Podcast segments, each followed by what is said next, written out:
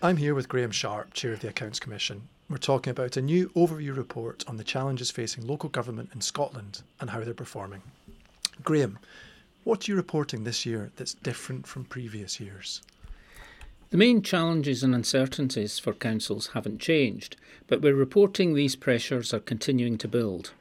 For example, councils are having to plan for withdrawal from the EU, continue to tackle a growing gap between demand and resources, and contend with less flexibility over where money is spent. Councils have continued to find ways to manage funding gaps, but there are increasingly complex and challenging times ahead. To continue to maintain and improve outcomes for their communities, councils need to be open to transformational change and implement new ways of working and delivering outcomes. There is also a need for councils to improve the quality of data, supporting them to make decisions and improvements, as well as better demonstrate how spending decisions and priorities have impacted on service performance and outcomes for communities. Given all those pressures on local councils, what's been the impact on services? We found that despite reducing funding and increasing demands, across local government, councils are either improving or maintaining most services, although it is clear some services are showing signs of pressures. Councils understand the challenges facing their communities and are focused on performance management and improvement, but need to ensure resources are linked clearly with their vision and priorities. Over half of councils clearly link their budget setting to their priorities or plans. This should be the case across all councils. Are councils having to manage increased demand for services with less money? Scottish Government funding to councils has reduced in real terms since 2013 14.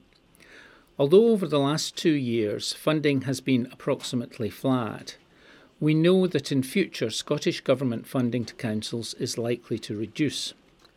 What's clear is that increasing amounts of funding is being committed to Scottish Government priorities, and nearly 70% of council spending is on social care and education. This reduces councils' flexibility in where to spend and where to save. So, Are the increasing demands on services because of an increase in people aged over 65? Population change is affecting demand for services, and it isn't simply because of an increase in those aged over 65. We know that all councils are anticipating an increase in the number of people aged over 65 by 2041. But this isn't the complete picture.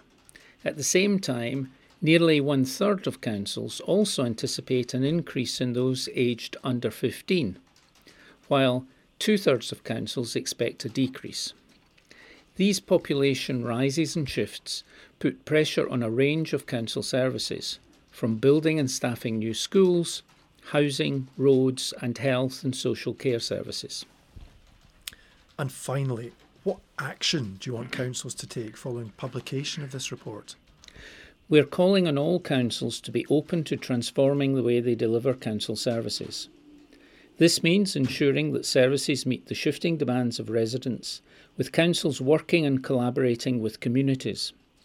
To ensure this happens, councils must have both the right leadership in place and the right workforce across the organisation and improved data will help inform future decision making and better enable councils to measure the effectiveness of the changes they put in place.